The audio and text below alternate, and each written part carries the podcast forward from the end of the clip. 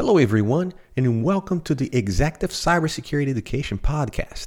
This podcast will discuss, evaluate, and educate you on the topic of cybersecurity strategy, governance, risk, and compliance. I'm Dr. B, your host. Today's episode, we will discuss the strategy to select an environment for your first assessment. This strategy can be used for your first, of course, but also developing an assessment calendar. The steps we'll discuss today will make sure your assessment selection is objective and repeatable, two key ingredients from a great program. So, are you ready? Well, let's get started. The first step you will need to establish is a way to consistently select systems. And what I mean with systems are the ecosystem, the server, application, network devices, and processes I suggest using data criticality. Now, I'm not going to get into the all the different potential data taxonomies every organization may have. But I'll keep you this simple. If you if you are a small or medium business, SMB type of business, and you fear that you don't have a way to classify information, don't worry.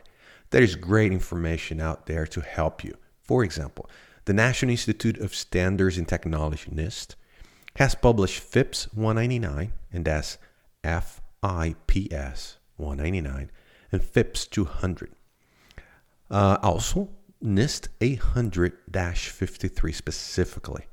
So the FIPS 199 describes the security char- characterization of information in systems, while the FIPS 200 is the minimum security requirements, which within will point you to the NIST 800 53, which will give you the security controls to protect the information and information systems. So, those are uh, uh, a few of the documents that are out there to help your small business. Now, for those that already have some form of data classification, decide which data classification your assessment will be targeting. And for that, uh, and for the purpose of this discussion, let's you know keep it simple and call the information high, moderate, or low. So once you decide which information, the next step, you will have to select an assessment approach. It would be a design assessment or an effective assessment. There are some differences. So before we go any further, let's do a quick recap of what we just talked about we have established two key steps in your assessment methodology, and both are objective and repeatable. First, you develop a way to select which data criticality to assess high, moderate, or low. Second, you develop a step to select the assessment approach, designer effectiveness. This is good. Our, our first two tasks are objective and repeatable. And what I mean with repeatable is that the fact that someone else can follow your methodology and achieve similarly similar results, right? So well, as I was saying, design and effectiveness assessment. A design assessment is a more qualitative in nature, while the effectiveness is a, is more of a quantitative in nature. I'll get into those uh, details and explain a bit more about uh, the meaning and how to do them in future podcasts is where I will cover control selections and control assessments. So the next steps is to identify the systems or what I like to call it the ecosystem where your high, moderate, or low information resides. You don't need to identify all of them. Remember, you need to uh, only identify at this point the ones you you know intend to do your assessment only highs, only moderate, high moderates, all lows. So you pick uh, once you identify them, right? So you will need, though, to identify the operating systems, databases, applications, and network devices. Remember, that's why I call ecosystems is everything. The operating system could be Windows, Linux, Unix, database, Oracle, SQL, DB2, MySQL, so forth application isn't SAP, Workday, or Remedy. Network devices could encompass firewall switches, routers, and load balancers. Is the is these devices in the cloud, on premise, hybrid? So that is very important. That will affect your controls assessment. So now that you uh, have identified or have a way to identify now and have sort of a map here, you may even need a, a data flow though. You may need a data flow diagram so you can understand where the data you're assessing is coming and going. So you have a complete account uh, of the systems involved in, and a way to validate the list prior to the assessment. Remember, you're going to be seeking that information from the data owner, the system owner, or the data custodian, system custodian. That could be someone in IT.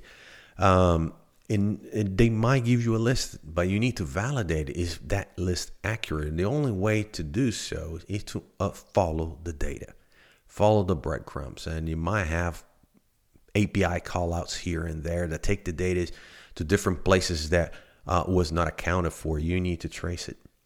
So you validate that information.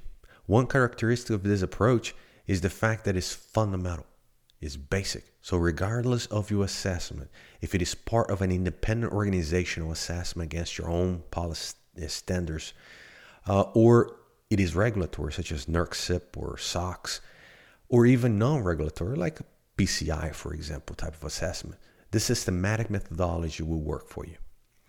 Uh, in essence, this is it. However, as you mature your cybersecurity assessment program, you will need to develop ways to validate the total population of assets. For large organizations, this may be difficult or even very difficult if you have been through mergers and acquisitions or a very decentralized business model with uh, several business units. Speaking of maturity, the Software Engineering Institute from Carnegie Mellon University and their CERT Resilient Management Program, or CERT RMM, established the purpose of eh, compliance as.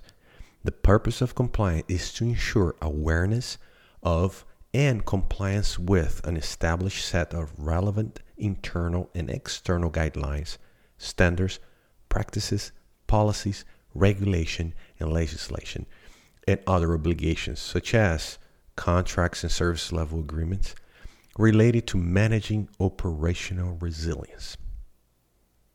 So, compliance can also be seen as a byproduct of governance. Uh, either you performed an assessment in a matter of active governance, or you have a governance framework where the business report a compliance, such a, uh, in the form of results or metrics to uh, to the governance committee, who in turn ensures governance by is being done.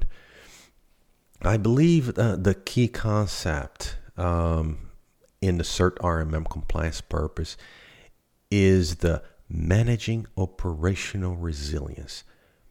Now, the there's a lot that the the purpose speak about compliance. However, I want to call attention to this specific one, right? Managing operational resilience.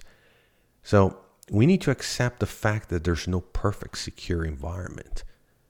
And I think I'll be preaching to the choir here with you guys, but there's no unlimited budget.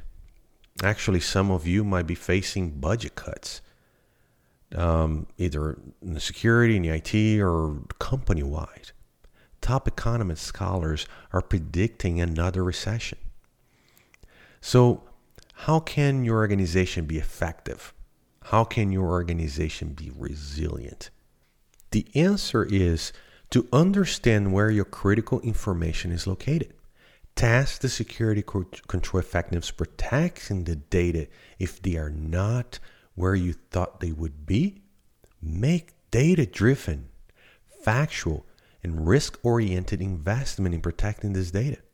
This is why we do this control assessments, ensuring the maturity and ensuring resilience of your program. Right? Well, this is it for now. Um, I'm glad you hang with me here on this day. And we discuss controls assessment. How select the environment right? How how you even start this. So i appreciate your time with me today. Please make sure to subscribe and leave a review in itunes so you don't miss any future episodes.